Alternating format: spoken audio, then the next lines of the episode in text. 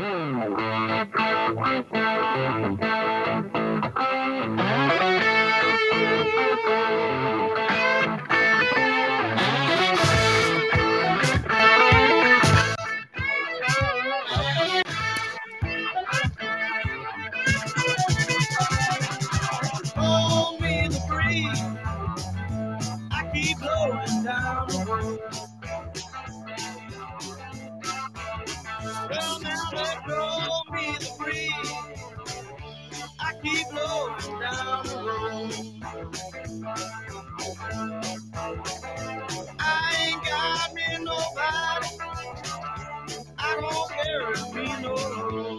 Oh, it's seven o'clock on a Saturday evening and live from Studio B at Stately Hoge Manor in Westminster, Maryland.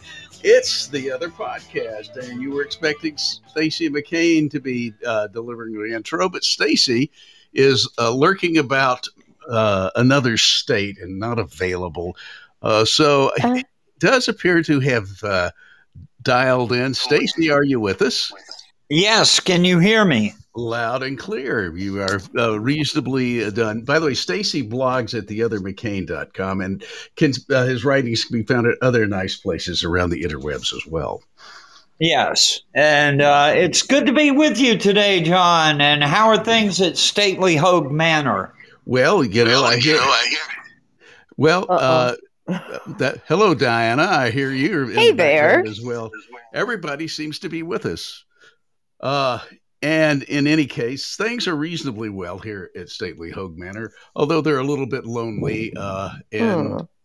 uh, basically, I'm having a uh, pretty usual Saturday afternoon for the fall. Right now, with 4:45 to go in the fourth quarter, Mississippi 38, Vanderbilt six. So, it's pretty- Oh, Oh, John. Speaking of college football, that's Mississippi State, isn't it? Yeah, Yeah. Yep. Uh, Speaking of college football, um, Iowa State has upset uh, number eight Oklahoma State, twenty-four to twenty-one.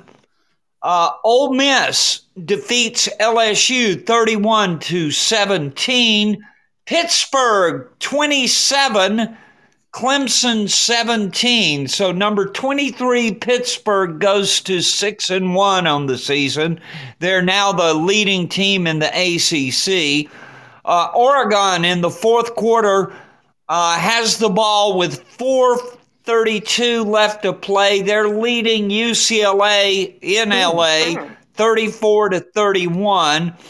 Uh, Wisconsin 30, Purdue 13. Uh, number two ranked Cincinnati uh, held off Navy 27 to 20.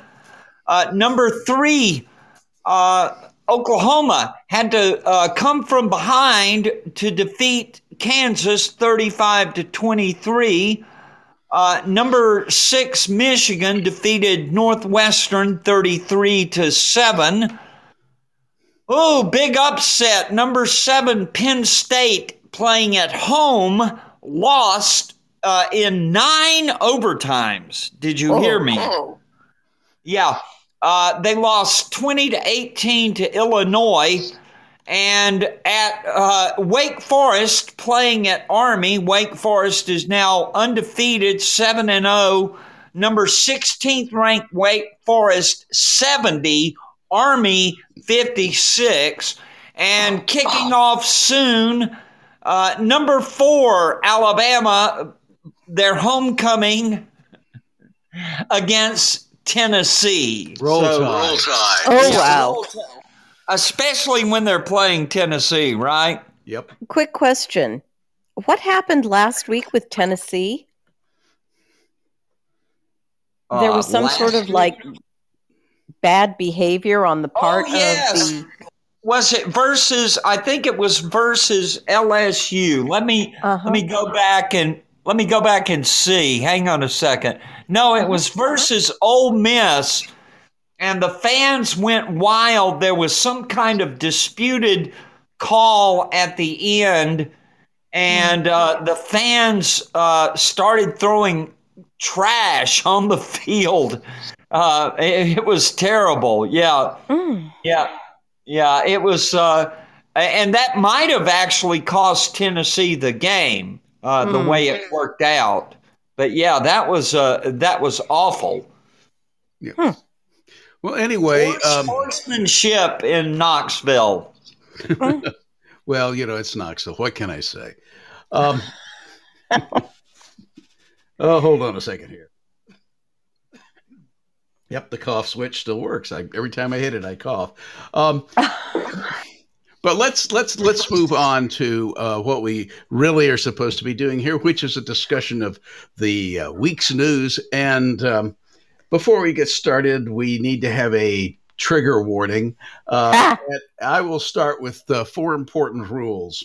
Uh, all firearms are always handled as if they are loaded. Rule number Mhm. two: never point a firearm at anything you're not willing to destroy. Rule number three keep your finger off the trigger until the sights are aligned on your target. And four, be sure of your target. And Uh, what that- is beyond it? Well, that that's part of the surety of one's target.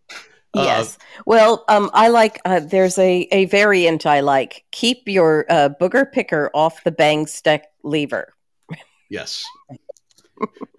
Well, a- apparently somebody was just uh, uh, dry firing a uh, Yeah, right. revolver and and uh, during a re- what he thought was a rehearsal and got a surprise. And I think Stacy blogged about that. Yes, uh, a tragedy. And I, I'm reading from my post. Uh, Alec Baldwin, uh, the Violence Against Women update.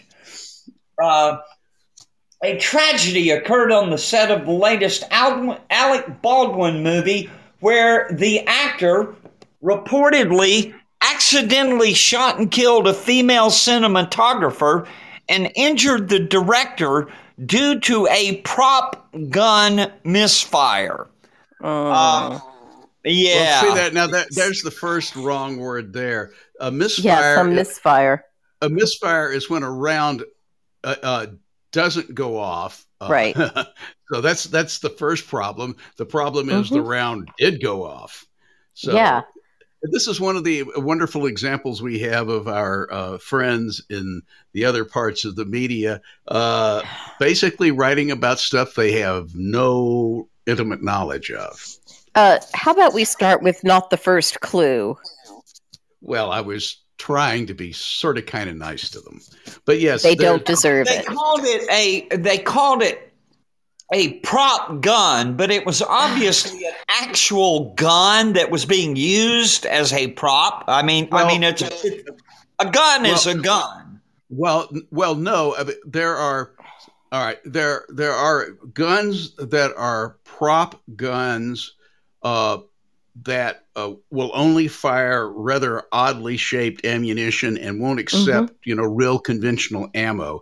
Uh, They were de- they were developed really during the twenties, and then uh, there are a lot of uh, automatic weapons uh, Mhm. that uh, won't fire without what's called a blank adapter or a blank barrel, and you can't get a real bullet out of those. And so, particularly when you see the guy blazing away with a Tommy gun, it has a Mhm. restriction in the bore.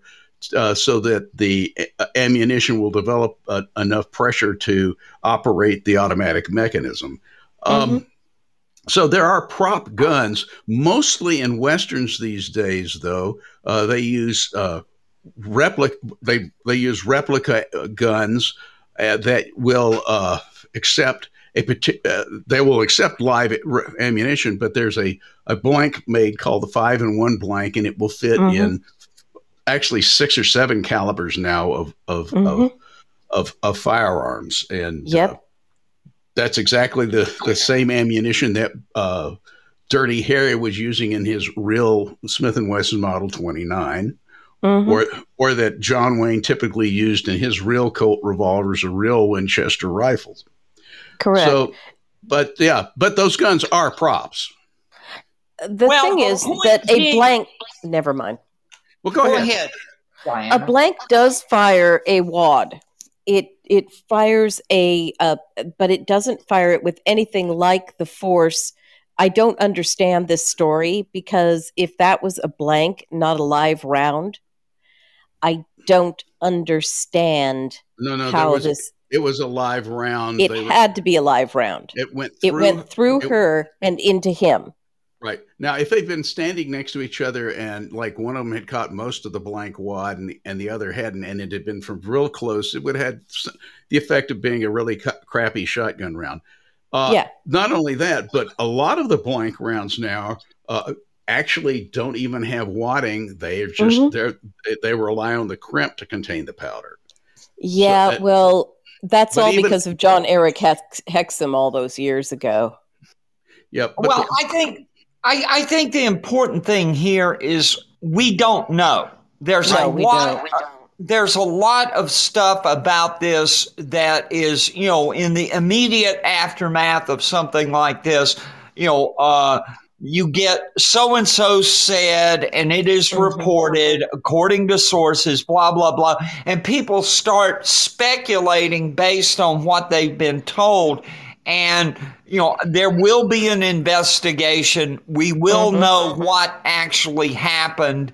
Um, uh, the the thing we do know is that there had been labor troubles on this Oh, yeah. uh, on this set, um, and it is reported uh, that the a half dozen camera crew workers walked off the set to protest the working conditions on this low budget film. Now, I want you to think for a second Alec Baldwin, okay? Mhm. Alec Baldwin was the star of Red October, which was the 1st Mhm. of the Tom Clancy uh, novels to be adapted for film. Mhm.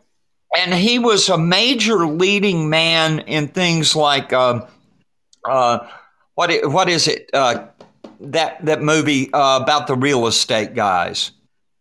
Uh, Glenn um, Glenn, Glenn- something Glengarry Glen Ross. Glengarry Glen Ross. Thank you. Uh, and and so so it, he is a major star. So he was apparently producing this for Netflix, um, and he was the producer. So he's responsible. Um, you know, I'm sure there's insurance for the production and everything like that, but the conditions on the set, as I said here, you know, guns don't kill people. Hollywood hypocrites who hire non union crews kill people.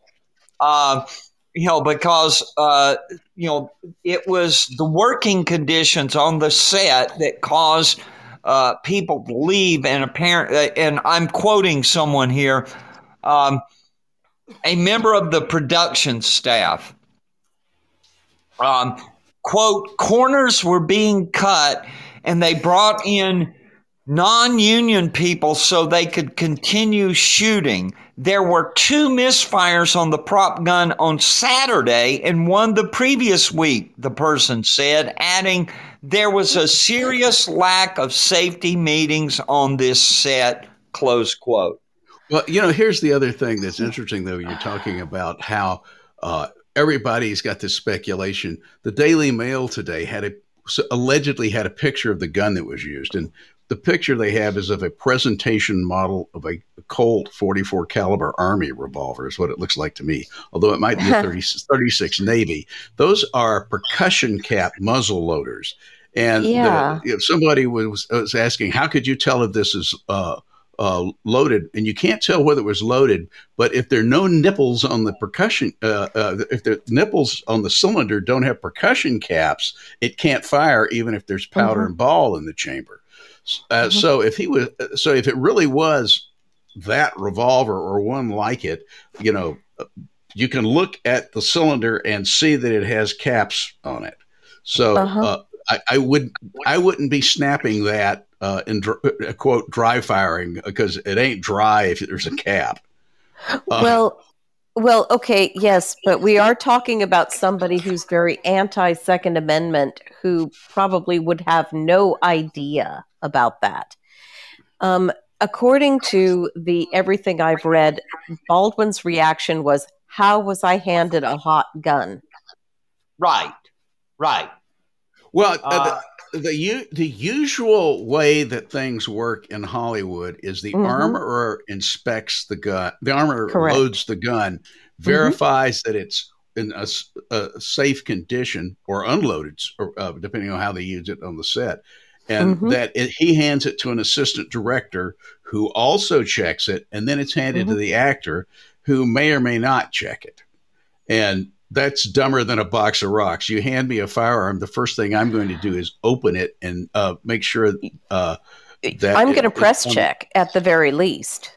Yeah. Uh, no, I'm I'm I'm I'm going to drop. The, you hand me a. Uh, I'm going to a revolver. I'm going to open the cylinder Mhm. uh, and, and inspect it. Uh, Correct. Or I'm going to open the loading gate and uh, spin the cylinder. yes. uh, Right. You know, it's just, just this is. but just, you and I both handle weapons. well, yeah, I used to do it for a living. Yeah, I don't do it for a living, but I I am I handle weapons. I know. 45 to 6 uh, Mississippi State over Vanderbilt final score. I'm Aw, so okay. sorry, John. hey, y'all know, won one I've been- I've been- I've been used to it since I matriculated in 65. Okay. So, you know, anyway, uh, you know, that, that pretty well, uh, you know, the thing is, there's no way to cover this one up, right? You've got a dead, you've got a dead body, and uh, you've got apparently the the only thing that I've seen today that was uh, verifiable about anything is that the uh, local law enforcement has subpoenaed every camera and every phone on the set Good move. Uh, just to make sure that you know uh, to see if there's video evidence of what happened. Oh. Meanwhile, you know, um, Speaking of cops, yes, you know, cops are not happy these days, or a lot of them aren't. There's a wonderful post uh, that Glenn Reynolds did. Uh, it's actually, I guess, an op-ed uh, in the Mhm. New York Post this week. I guess it was up uh, yesterday or the day before, uh, talking about uh, the cops and uh, their reaction to vaccine mandates. Uh, and uh, it's just like it isn't going very well. Uh, we're, you, what you're seeing, the sh- LA County Sheriff saying, Sorry. "I'm not going to enforce a mandate," and you're Mhm. seeing Chicago about to lose half their cops. New York's about to lose a big chunk of theirs. DC's about to uh, ta uh, take a significant hit Mhm. you know, um, it's it's just not doing well. I, I like I like the way though that uh, Professor Reynolds uh, ended his uh, his his essay, and finally this reassuring note: many people are convinced that Democrats want to create a police state, and Hmm. some Democratic ref- rhetoric has supported that worry. But one of the first things you do when creating a police state is to get in good with the police. After, spending the last several years crapping all over law enforcement, the Democrats aren't making any progress there. Good. So, you know, I I it's it, it, it it's interesting. Also, you know, I had a post up uh, this week that may explain another problem the cops are having, uh, and it Mm. relates to um, the supply chain issues. It's a picture uh, from a Dunkin' Donuts, uh, and they have a sign up saying, "We apologize, but due to supply chain issues, we do not have donuts today." They need to come to Valdosta. We Oh. have donuts. Yeah, yeah, I bet you've got Krispy Kremes down there. Oh, honey, we have Dixie Cream, and I have one, and it's less than a block away. and so, how much weight have you gained since moving to Valdosta? Well, actually, I'm doing okay on that front, mostly because I just walk by and, and smell the wonderful hot donut smell. yeah. Well, I grew up on Krispy Kremes, uh, for, uh, literally in Nashville. I thought that's what donuts were. I, and, and Uh-huh. it wasn't until I was on. it wasn't until I was like yeah, in high school that I saw these cake donuts, and I'm going, "What are those?" What are those? right? Oh yeah, yeah. We uh, you know you know uh, Krispy Kreme, uh, the bakery down on Ponce de Leon Street in Atlanta. We would go there on on for field trips uh, when we were kids, and uh, it's it's one of those things like Coca Cola that the South invented and exported to the world. Mhm. That and Krystal hamburgers. Yes. Oh yeah. Oh, Krystal And Chick-fil-A. and- Hey, wait a minute. Waffle House. Chick-fil-A. Mm-hmm. Yes. Yeah, so so the South is you know feeding the you know feeding America. It's the Uh, best place, uh, part of the country to get a slice of ham. That's for sure. Mm, Well, that is well, true. and, and- and then there's also sweet tea. Yes. You know I still it- won't drink that. Sorry. It's just too what? much. Well, what she's It's from too California. sweet She- tea? She, I'm she's. sorry. I well, I don't particularly. I will drink it. I don't prefer it. I actually, I uh, like my tea black, but that's beside the point. Well, I'll Me- tell you, here they make fresh brewed tea almost everywhere. It's great. Yes. anyway, that could be. Uh, you know, there are some places in the South though that can gotten a little bit iffy. Take Virginia for instance. Virginia. Yes. please. Yes, uh, the uh, Terry McAuliffe uh, gubernatorial ca- uh, campaign. Uh, their implosion is continuing. Uh, Yeah. Virginia gubernatorial candidate, Te- and I'm reading, by the way, I'm reading uh, uh, Breitbart that I quoted at my blog, The Other McCain. Yeah. Anyways, Virginia gubernatorial candidate Terry McAuliffe reportedly ended an interview at the halfway mark and berated the reporter for not asking, quote, better questions. Um, he walked off the set of ABC 7, that's WJLA out of DC, um, walked off of uh, after uh, 10 minutes into what was scheduled to be a 20 minute interview.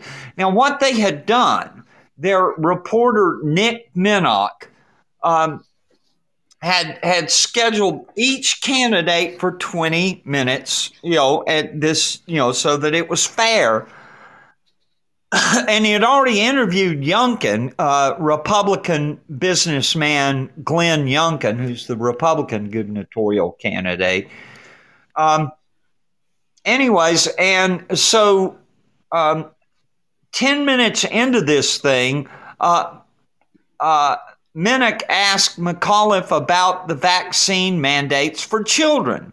Mhm. Uh, and McAuliffe then segues into a lecture, by the way.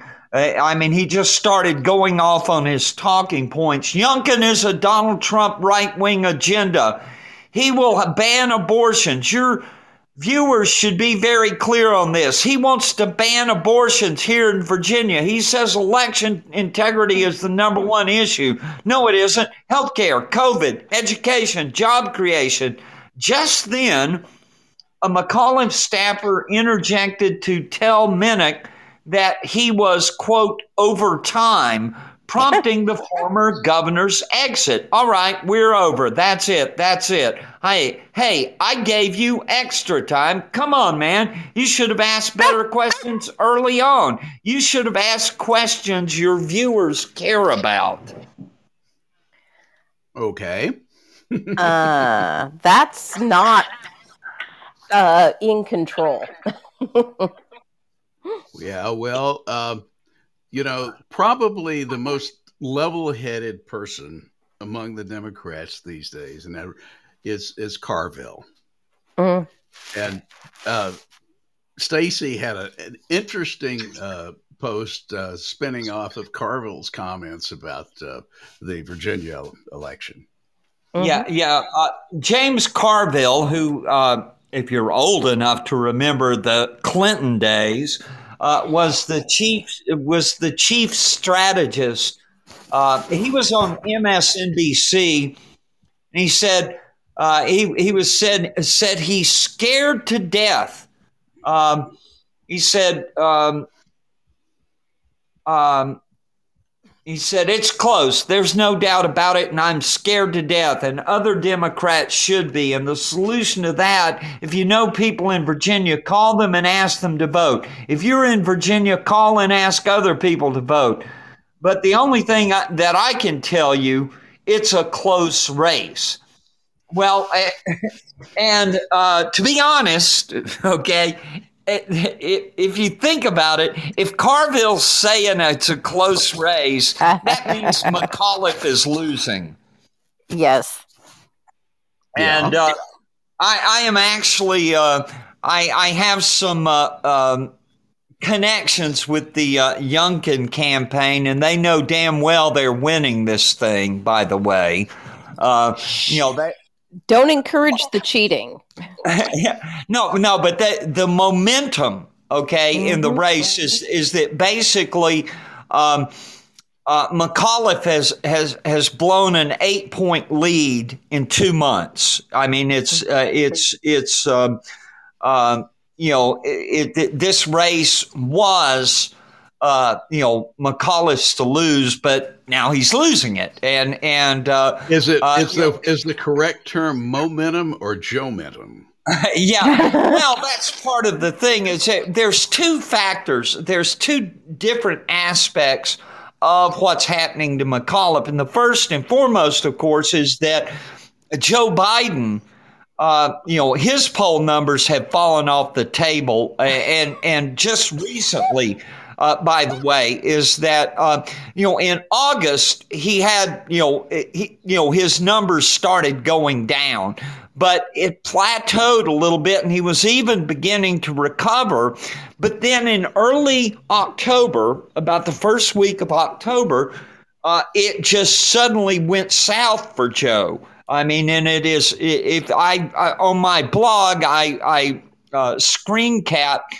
Um, uh, screen cap the uh, RCP average, and you can see uh, where this suddenly happened. Well, what caused that, of course, was everybody turned on their TV and saw all these freight ships sitting off the coast of California. And that's when we learned about the supply chain issues. It, you know, it broke through onto the news because people, by the way, had been warning about this for many months. But the supply chain issues started causing shortages, uh, mm-hmm. and people were actually noticing the empty shelves in their stores. Mm-hmm. And so, um, and so, you know, it it's gotten bad, and and so, um, you know, the numbers for uh, Biden have have been paralleled by the drop uh, for Terry McAuliffe. But the other half of the story is, is that McAuliffe himself uh, uh, fumbled uh, during uh, uh, the the last debate. Their last debate was on September 28th between him and Glenn Youngkin. and by the way, Terry McAuliffe is trying to, you know, if you're in the DC uh, TV market, you're just seeing saturation level ads of them trying to depict uh, Glenn Youngkin as this Trump clone, and he's not. Okay, if uh, if if you've watched Glenn Youngkin, he's a businessman, a very calm and uh, down to earth kind of a person. He's a native of Virginia. He was born in Richmond, unlike Terry McAuliffe, who's a carpetbagger from New York. Um, but uh, but Glenn Youngkin, uh, you know, uh, he's kind of had to. Um, uh, you know, uh, walk a tightrope between, you know, he wants all the Trump voters to vote for him, obviously, uh, but at the same time, he is not any sort of you know dangerous extremist or anything like that. And the, and the but all that uh, Terry McAuliffe can do is point the finger and scream Trump. And Orange so, man bad. Orange, man bad. Man bad. Yes. And so, it, but but McAuliffe in his last debate, they were asked about protection the question before them was about protections for transgender students right and um, Youngkin, uh, you know, gives his um, uh, his own response and stated clearly stated. I'm I'm quoting here, by the way, from um, a PJ Media column by our friend Stacey Lennox. Um, Glenn, uh, I mean, uh, uh, Hoge, you know, you know Stacey Lennox, don't you? Yep. Yeah, yeah, from CPAC. Well, anyways, but but she said Youngkin clearly stated his position that parents are in charge of the education of their children. McAuliffe shot back, quote, I'm not going to let parents come into schools and actually take books out and make their own decisions. I don't think parents should be telling schools what they should teach, close quote. And as uh, Fatal as, answer. Yeah, yeah, yeah. That's not a good answer, and um, it's it's a hot button issue. And as uh, the the liberal media say, the seizing and pouncing began. Well, and the thing is, is that he shot himself in both his left foot and his right foot. Because oh, I think he got a little higher than that. well, no, uh, well, but what I'm saying is, is that think about it. There are school districts in rural Virginia where the mm-hmm. left leaning parents want to have some impact, uh, right? Uh, to have their points of views because you've got these crazy uh, right wingers running the school board, right? it, it, it's the mirror image of Loudoun County. And so that you know that response doesn't work in either direction. Uh-huh. Well, it's, you know, as, as, I pointed out on the blog, uh, people, people, uh, you know, who longtime readers know that uh, we homeschooled our children for many years, and and one of the things you you get from that experience is is you know you you it's a decision you have to make, and we did so. You know, it, the thing is, is that you know the the idea that teachers are professional experts and have a mm-hmm. monopoly on being able to teach anyone anything. Well, that's just not true. It can be proven that it's not true. Okay. Uh, you know, it's, you know, and, but this, this idea that, that the, you know, that everyone must defer to the professionals you know, that, I mean, that's just, you know, that that's that's not flying with me. Well, uh, there is one. There is one sense where you do like people to defer to professionalism, and that means supporting your uh, work as a professional journalist, and that brings us to the yellow button. We need yes, to go there, folks. Now it's time for the shameless capitalism segment of the show, uh, during which I inform you that if you will go to my blog, The Other McCain, and look near the top of the center column, you will see a yellow button. That yellow button has the word donate on it. If you click the yellow button, it will take you to my PayPal account and you can uh, contribute to the support of the blog and also to the podcast. And um, also, mainly, and this is the big thing to keep my wife happy. Uh, keeping my wife happy is job one, of course, and she likes it when I have money. Uh, so if you would click the yellow button uh, and and contribute whatever, uh, that would be greatly appreciated. Meanwhile, over at my good friend John Hoge's site, hogewash.com. I don't have a yellow button, but I do have a tip jar icon over in the sidebar on the right there. Click on it, be taken away to my PayPal account where you can help support the blog or the podcast. Or you can do your shopping at the Hogewash store. Uh, there's a link to that in the sidebar. Or both uh, of our blogs have links to shopping opportunities at Amazon.com. And when you use those links at our blogs or the other blogs that participate in the Amazon Associates program, the blogger gets a little commission, which helps support us. Uh, it's actually something kind of nice that Amazon does for the internet. Regardless, however you choose to support us, please remember the five most important words in the English language hit the freaking tip jar. Indeed. You know, one of the things I do see about the Virginia election is uh, a certain similarity in what happened uh, when we got our re- current Republican governor. Uh, Larry Hogan was a businessman. Uh, he definitely is not a, a, a Trump kind of guy. Uh, but compared to the absolutely around the bend leftist that the Democrats were running, he became the sane choice. And I, I, I see the same. Uh, I see the same thing playing out in Virginia this year. We just hope that. by the way, d- by the way, didn't they run Kweisi Mfume in that? Was that what that? I'm trying to no, remember. no, they were they were they were running. Um, uh, they were running the black lieutenant governor, who was even further to the left than Mfume. Uh, Yeah. Anyway, but you know, the whole thing is Maryland is just like this odd place. So it was the perfect place, uh, full of uh, for for to have a town hall with uh, Biden because you could fill the audience up with what I call Baltimoreans. Baltimoreans, yes. Uh, uh, uh, the um, Baltimore Town Hall on CNN.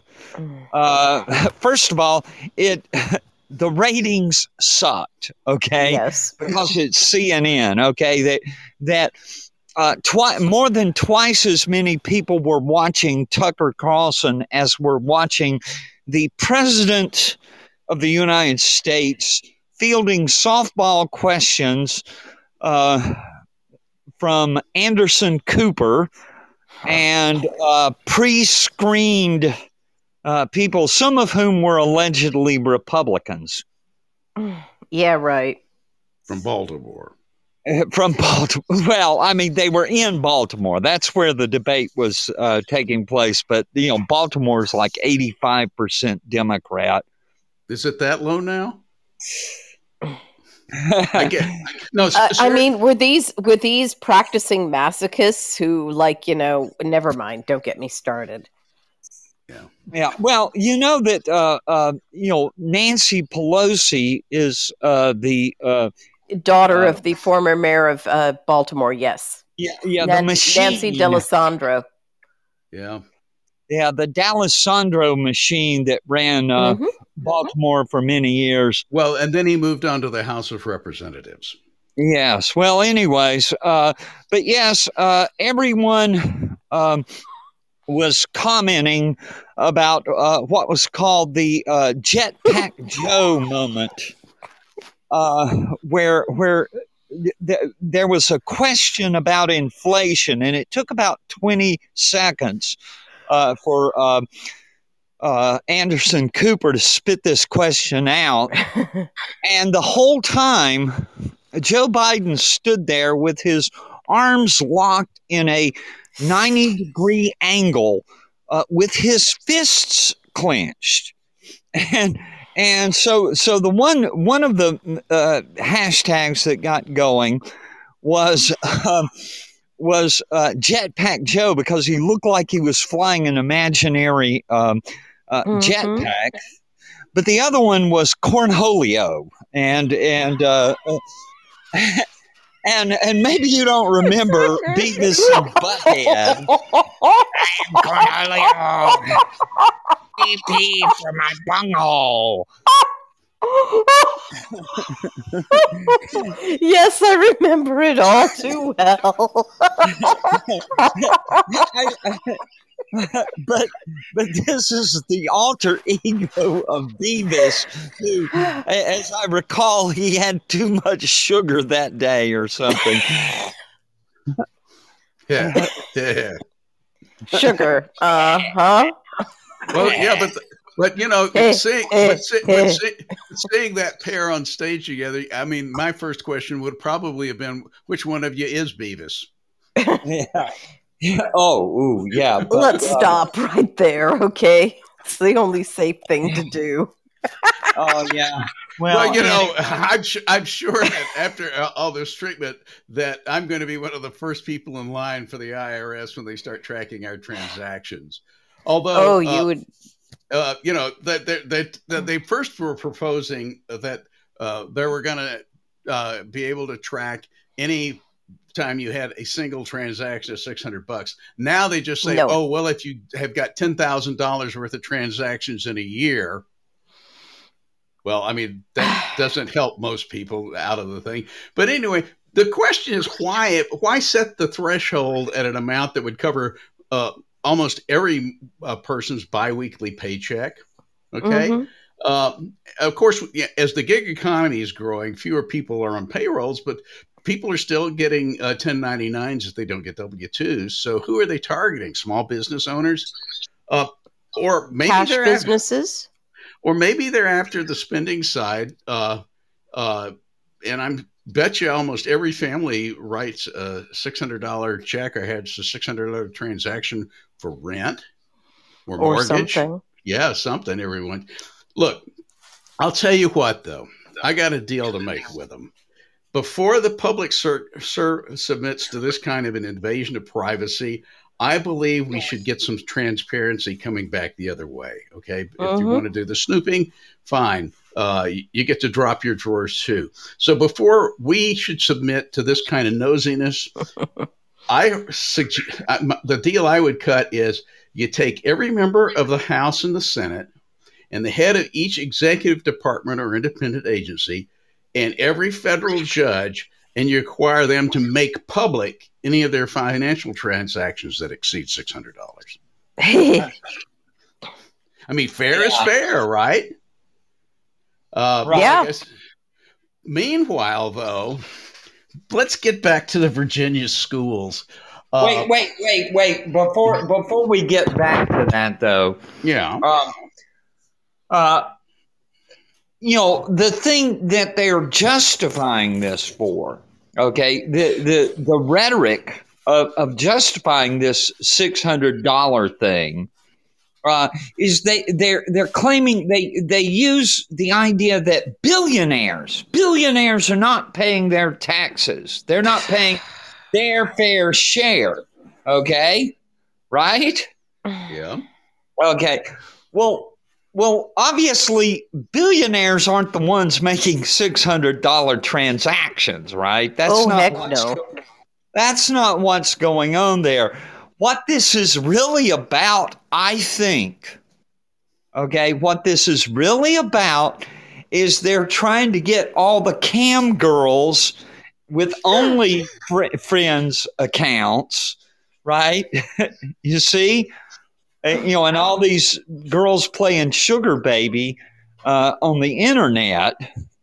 Uh, and so, so that's who that six hundred dollar uh, deal is is aimed at. They're trying to uh, they're trying to get all these people that are hustling bucks on the internet. Now, you know, I have been conscientious for twelve years about reporting all of my PayPal income, which of course PayPal reports this to the IRS anyways, you know, and so, you know, their payments. And so I report what I receive, you know, and, and then take a, you know, take the usual business deductions and stuff like that. But, you know, it's, it's not, uh, but I, I think, I think what they're aiming at is, uh, uh, some of these people who are who are engaged in the online hustle.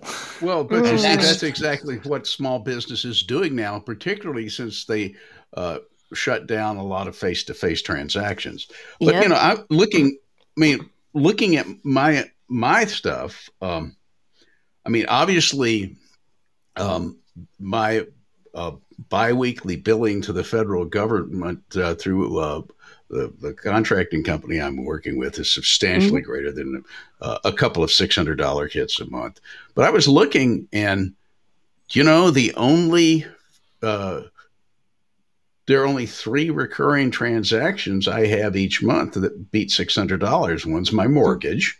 That's a that isn't a shocker, and Mhm. one is the credit card that uh, consolidates almost all of my business expenses.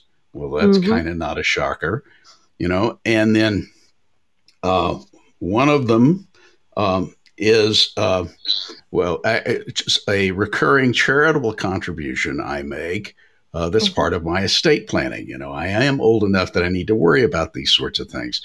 Now, the thing is, uh, so you know, they, they're not going to catch my car insurance payment. They're not going to catch Mhm. uh, my car payment. They're not going to uh, catch individual uh, hits at the uh, grocery store, although that could change the way things are going.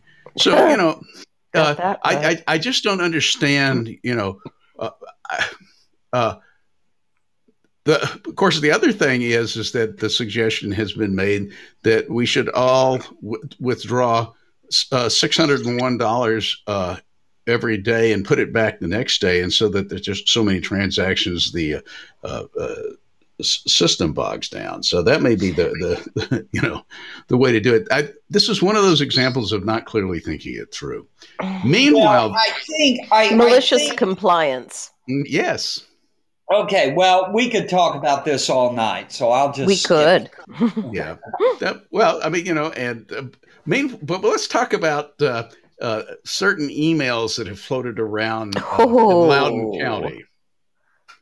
Um, it turns out that there, there's an email that's turned up uh, that shows that the uh, Loudoun County School Board, not only the uh, the superintendent, but the members of the school board knew basically either the same day or within a day about uh, the uh, About the The rape, rape in the restroom. restroom where the boy in the skirt uh, attacked the girl. Well, they have said that they never heard about it until they, Yeah, they right. read it in the papers. Somebody's lying. and this is the, and the see the thing is is that what what stirred up this whole thing uh, was the fact that the father of the girl who had been raped was had gone to a school board meeting to complain about the uh, the way the school board was handling the situation yep. right and like uh gee uh, the father of a rape victim gets a little hot under the collar. Do you think that you know you might cut the guy s- some slack and at least let him blow off a little steam rather than suck the deputies on him? So th- this just shows the mentality of some of the people particularly in northern virginia uh, that uh, have uh, basically crept in over the last mm, well basically since the turn of the century and um, a lot of the locals aren't very happy with them and, and like i said this is one of the things that i think may just really affect that gubernatorial, gubernatorial race they got going uh, it'll be interesting to see what goes on there Well, is you there a single? Sorry. Go ahead, ahead. Stacy. Okay, well, the thing is, is that this incident at the Loudoun County School Board was then used as an example of violent threats that, that they were going to get the FBI involved. Yeah, right. Well, did you see the uh, NSBA's uh, le- memorandum that they published? Actually, a letter To its members, yeah. Yeah, uh, Attorney General Garland testified this past week that it was the NSBA's letter suggesting that parents protesting at school board meetings should be investigated oh. as domestic terrorists, and that provided the basis for his memorandum, then directing the FBI and U.S. attorneys around the country to investigate and prosecute parents for protesting against school boards and teachers who insisted on indoctrinating their children in critical race theory. Oh, Uh, now, they, I, I, I've, I've actually got a copy of this up at Hogewash. Uh, hmm uh, uh, And I read it. the uh, it, it, it, and it's it's actually a pretty namby pamby, but it, they the NSBA has apologized for their letter, um, and it, it would make sense then for the uh, Attorney General to withdraw his memorandum. Uh-huh. But given that he also testified this week that he sees no ethical problem when ordering such an investigation, even though his son in law is the founder of a business that selling critical race theory teaching materials, I just have this doubt in my mind that he would do the right thing. I think we owe Cocaine Mitch wonderful uh, appreciation and praise for keeping this dude off the Supreme Court. Oh, yeah. The murder turtle did his, did his job. Yeah, yeah, yeah, yeah. So, anyway, that's that's my uh, uh, spin on the schools, and I'm sticking to it. Meanwhile, though, with all the supply chain issues that have been going on, a couple of interesting things have happened. Uh, apparently, uh, if I've seen a uh, a photograph made uh, from Newport Beach, looking out uh, Mhm. over the channel there, uh, and someone had laid it, uh, labeled it "Joe Biden finally gets his boat parade." Uh, yeah. But um, my uh, f- first uh, shot across their bow this week on the supply chain issues was a post titled "Let Them Eat Treadmills," and uh, it's a, a, a reprint of Town Hall's tweet showing. Um, uh, Peppermint Psaki uh, uh, making light of chain issues, laughing about the tragedy of treadmills being delayed. And I followed that uh, underneath with a, meanwhile, in the real world, picture of an almost completely picked over bread shelf in a uh, Yep. supermarket. So, you know, at Publix so far, that isn't happening. But Publix has its own um, rigidly, well, uh, its own uh, supply chain that it uh, very much monitors. So, you know, hey guys, shop at Publix. Come to the come to the south. well, So part you'll of the, drive all the way to Valdosta uh, to shop at Publix. Is that Well- the idea? Well, Well, no, just any Publix. It, we're it's it's a southern chain and it has its own supply line. Come south, folks. Well, you know, a Giant and Safeway uh, have their own supply lines as well, as do Mhm. Walmart. But the problem is, oh, Walmart's sucking here. uh, well, the problem is getting drivers. yeah. So you know, you can you can have a, a whole bunch of bread at a bakery, and you can have it uh, a guy with a forklift putting it on the back of a uh, uh, 18 wheeler, and if there's no driver, it ain't leaving. So Yep. that's that's a problem. But but speaking of transportation, I also had a a supply chain post called magnesium and wheels. yeah. I'm so yeah, I say I'm so old that I remember when the only time you might find magnesium uh, on an automobile was Mhm. if it had a set of aftermarket wheels. Mhm. Uh, but that's just not the way it works anymore. First of all, there's ma- actually some magnesium casting components uh, uh, used for brackets and things like that. But Mhm. there's just a tremendous amount of aluminum, particularly in major body panels now. And and or aluminum is a very soft metal. You have to alloy stuff with it in order to give it the kind of properties you want to, to make it a good structural material. And guess what? One of Mhm. the alloys alloying met, metals is you guessed it, aluminum. Mag- yes, I mean, magnesium is- is- in is- is- aluminum. is magnesium. Aluminum has magnesium in it. It has vanadium. it has to. it, it well, it can al- it, vanadium works as well, but most of the Ah. uh, most most of the uh, the stuff winds up with magnesium. And do you know, eight, about a a little more than eighty percent of the world's magnesium comes from China. China. And Mhm. China, it requires a terrific amount of electricity to Yep. produce. And China is having electricity shortages, particularly in the part of China where the magnesium industry is. So Yep. the current prediction is that by the end of the year, there will be a magnesium shortage worldwide that will affect the automobile industry worldwide. Well, they could. Uh, I. I mean, it'd be hard to do, but they could uh, start shipping lots of magnesium up to Iceland. Um, they're already doing a lot of uh, smelting of uh, of aluminum there Well, because yeah, of but well, once cheap again, electricity. once again, do you have the uh, the, do you have what the wherewithal to uh, That's the problem. move, move the mag?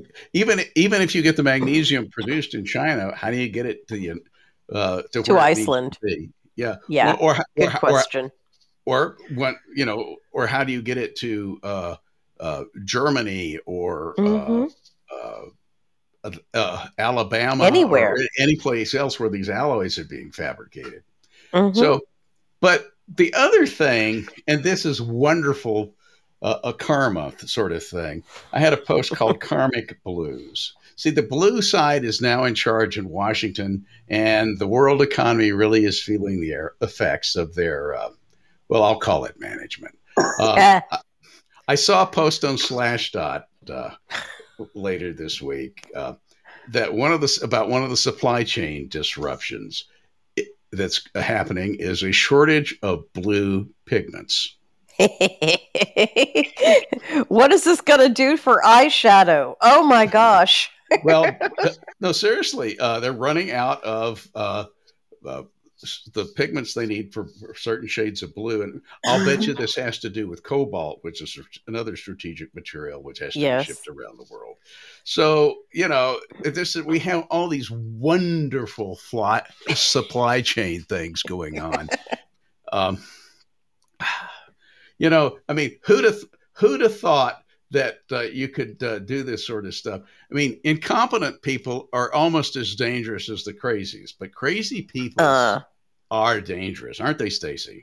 Uh, yes, they are, and they're also they're they're a danger to themselves. Okay, mhm. uh, you do crazy things, and okay, sometimes things you can do something that you can take a calculated risk. okay. But crazy people do crazy things and they end up dead. And I'm talking, of course, about Gabby Petito, who got the Mhm. idea who who got the who got the idea that what she should do is save up her money, buy a van, and then uh, make a living as a social media influencer by monetizing her Instagram posts and YouTube videos on the hashtag van life. And that was um, and that was uh, how she ended up on the trip out west where she got strangled to death uh, by her boyfriend, fiance, uh, Brian Laundrie. Now, you know, this week they found Brian Laundrie's body Yep. um, in a swamp in Florida. Uh, at least parts of it. yeah, yeah, they found his body parts. Uh, uh, They I, whatever, whatever the alligators didn't eat. Well, that wouldn't was have a- been much. Well, they identified uh, the remains based on his dental records. Yeah, yeah. Anyways, and so so the question I ask is, wh- where would a middle class girl from Long Island get the idea that hashtag van life was something she could pursue full time? And the thing is, is that is that it's all coming from social media, right? Is that is that a lot of the crazy stuff that kids are getting into nowadays are are based on trends that they pick up off social media, and that includes, by the way, the transgender movement. There is the there there is this niche out there, this little bubble of social media, and and I explored it as part of. Uh, um, my uh, project on radical feminism a few years ago. But there is this little cult of, of transgenderism online, and they, there's what's being called rapid onset gender dysphoria, where a, an otherwise you know normal happy teenager uh, gets sucked into this thing and just within a space of few weeks suddenly they're announcing their pronouns and and and and you know scheduling uh, uh, appointments uh, for gender transition. And and this has become a real problem and and it's the social media thing. Now young people have been doing stupid things since time immemorial. Uh, Lord, but yes. but social media is shaping the particular forms of stupid youthful behavior. And uh, and uh, one of these uh, that I talked about was um, a, a, young woman that some of you, if you've read my blog regularly over the years, you remember uh, this one person, uh, and that Ella? would be Ella Dawson.